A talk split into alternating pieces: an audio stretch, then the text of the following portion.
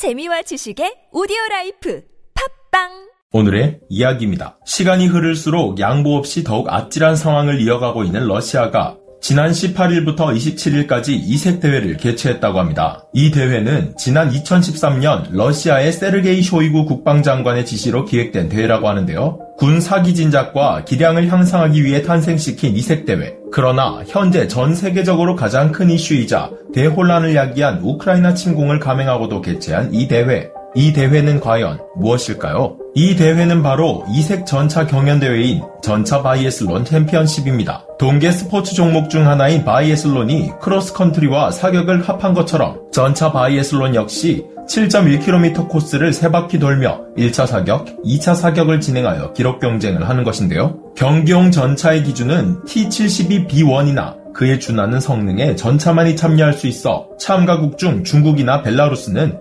96B식 전차를 가져오거나 T-72를 개량해오는 등 참여하고 있다고 합니다. 유독 올해 개최된 전차 바이애슬론에서는 전보다 더 많은 21개국이 참가했다고 하는데요. 참가국이 더 많아지면서 경쟁 심리는 극대화되었고 그로 인해 아찔한 상황이 많이 일어났다고 합니다. 모스크바 인근 알리비노 훈련장에서 진행된 2022 전차 바이애슬론 챔피언십은 주최국인 러시아를 비롯해 중국, 카자흐스탄, 아제르바이잔 등이 참가한 가운데 진행되었는데요. 공개된 바에 따르면 일부 탱크들은 고속으로 질주하다 상대의 진로를 방해하며 충돌을 하는가 하면 전차를 밀어내는 과정에서 충돌로 인해 전차가 부서지는 등 대회는 이전보다 훨씬 거칠어진 양상을 띠고 있었습니다. 대회가 이렇게 거칠어진 데에는 초기 기획 의도만 봐도 예상할 수 있었는데요. 이 대회는 2013년 러시아군 전차병들의 기량이 떨어진 것을 보다 못한 세르게이 쇼이구가 경쟁 심리를 통해 기량을 향상시켜보고자 기획했기 때문입니다. 상대 전차에 포격 안 하는 것만 해도 다행이라고나 할까요? 전차 바이애슬론의 경기 방식은 이러합니다. 한 경기당 4대의 전차가 참가할 수 있으며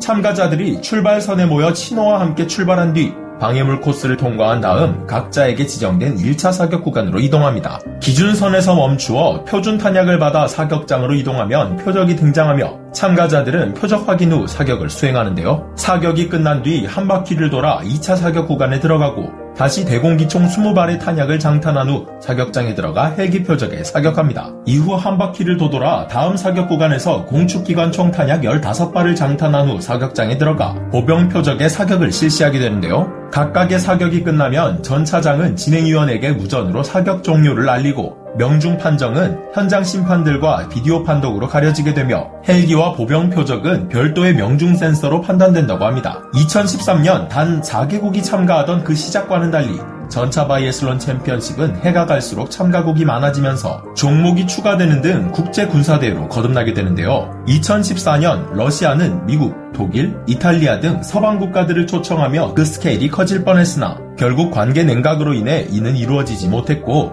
대신 참가국 13개국으로 이전 대회와는 3배가 넘는 참가국을 달성하면서 그 규모는 더 커지게 됩니다. 당시 2등을 기록한 아르메니아가 상품으로 T-90S 전차를 받았다고 하니 러시아가 이 일에 얼마나 진심이었는지 짐작이 가시나요? 마침내 2015년 전차 바이애슬론뿐만 아니라 대공세전, 비행술, 공수부대 대회 등 해군, 포병, 방공, 화학, 정찰병 등 다양한 종목들을 추가한 러시아는 전차 바이애슬론 챔피언십을 국제 군사대회로 명칭을 변경하게 됩니다. 이때 1등을 러시아, 2등을 중국이 차지했다고 하는데 나름 국제대회로 승격했지만 제 버릇 개 못 준다고 이때마저도 심판 편파 판정으로 논란이 일었다고 하네요. 지난해 19개국이 참가한 이후 올해 최다국 참가로 그 의미가 더 남달라진 전차 바이애슬론 챔피언십. 서방 국가들은 러시아의 초청이 무산되면서 2016년 스트롱 유럽 탱크 챌린지 SATC를 개최하여 그 명맥을 이어오고 있는데요.